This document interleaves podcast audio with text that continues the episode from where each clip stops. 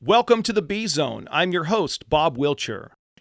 Eating clean is pretty darn simple, but because of the world we live in, it's easy to fall into traps where you believe you are eating clean, but actually you aren't. Let me explain. But before I do so, I want you to know that I'm a chiropractor and my wife and I stay up to date on nutrition. We teach our kids about healthy eating, and we believe that it's important to not only educate others, but also eat clean ourselves. I'm not going to suggest something that I wouldn't do or I don't already do myself. I learn best through practice. So I have confidence in knowing that what I talk about works for me and my family, and I believe it can also work for you as well. Eating clean is eating food that the earth provides for us prior to processing it and changing it chemically into something concentrated, preserved, and packaged. It starts with the seed of the plant and the quality of the soil that it grows in. Seeds are being genetically modified at an alarming rate in order to produce crops, including fruits, vegetables, and grains that are resistant to nature's forces such as bugs, worms, and insects. It makes complete sense from a manufacturing and profitability perspective, but what's it doing to the consumer? Compelling evidence is coming out consistently that says genetically modified seeds could be a dangerous game we are playing. Our soil is also becoming more contaminated, which is where the seeds get all their nutrients from. Organic basically means without the use of pesticides, but depending upon where the crops are grown, the soil could still get contaminated from exhaust, pesticide spray from a nearby farm, or other unnatural chemicals carried through the air. Basically, none of us are eating completely clean all the time, but I believe our bodies can handle a lot. We are designed to heal and survive, but when our diets are made up of mainly processed and chemically enhanced foods, we break down faster. If you are eating mainly organic foods, you're going to be providing better and more usable fuel to your body. So choose organic as often as possible. Now, let's talk about how food is changed once it's harvested. There are so many things we do to food in order to make it taste better. And just about every one of them makes the food less nutritious or even toxic. Do yourselves a favor and give up for the rest of your life eating or drinking anything that advertises sugar free on its packaging. This is a red flag that the item probably has some type of artificial non caloric sweetener, which means it's been chemically enhanced. This will most likely tear up your gut and cause a lot more problems than eating the sugar would have.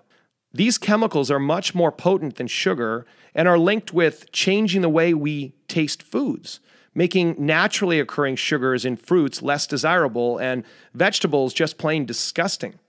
These products are also associated with cancer, type 2 diabetes, reduced metabolism, and more. Some artificial sweeteners to watch out for are aspartame, saccharin, and sucralose, but there are others too, so be careful. Now, on to sweetened foods and drinks. Added sugar in any form pays a toll on your body and digestion. You get a sugar spike in your blood and then an insulin hormone response from your pancreas to pull the sugar out of the blood. Your blood needs to maintain a certain level of sugar for quick energy, but too much is not good. The sugar is stored in your muscles and liver, and we have about a day's supply of it to be used by the body for energy. If we consume more sugar than we need, it's stored as fat. And there's a huge correlation between obesity and sweetened foods and drinks. Some names to watch out for are high fructose corn syrup, molasses, cane sugar, corn sweetener, raw sugar, syrup, honey, and fruit juice concentrates. In moderation, some of these are okay, but my advice would be just get your sugar through eating the entire fruit. That gives you the sweet flavor plus the needed fiber our bodies crave. Fruit is an excellent source of quick energy, and I like to eat a piece of fruit on an empty stomach to avoid bloating and gas. Plus, I feel the energy boost much better when I don't mix fruit with my meal. There are also some other controversial sugar substitutes that I would recommend avoiding. Stevia may cause low blood pressure, and there are some studies that say it may even be linked to genetic mutations in cancer. Agave has a high concentration of fructose, which is not digested well by the body, and it could lead to altered liver function and promote obesity. Why are human beings so driven by taste? Why does everything have to be sweet, salty, or creamy? Why is bland looked at as unwanted when it usually indicates that it's providing better nutrients? If we are going to become healthier, we have to start fueling our bodies and not looking for immediate pleasure out of the food. We need to respect our food and ourselves enough to appreciate what it's doing for our health rather than what it's doing for our emotion. Just because you are sad doesn't mean you get a cupcake.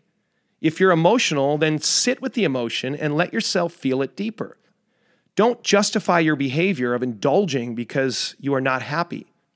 Before you do anything, just get in touch with the emotion you are feeling sit in a chair or lie on a couch and let your brain go through the process of feeling unwanted emotions. Sit with it for as long as it takes for you to realize that making poor food choices is not the cure to you feeling better. Thanks for listening.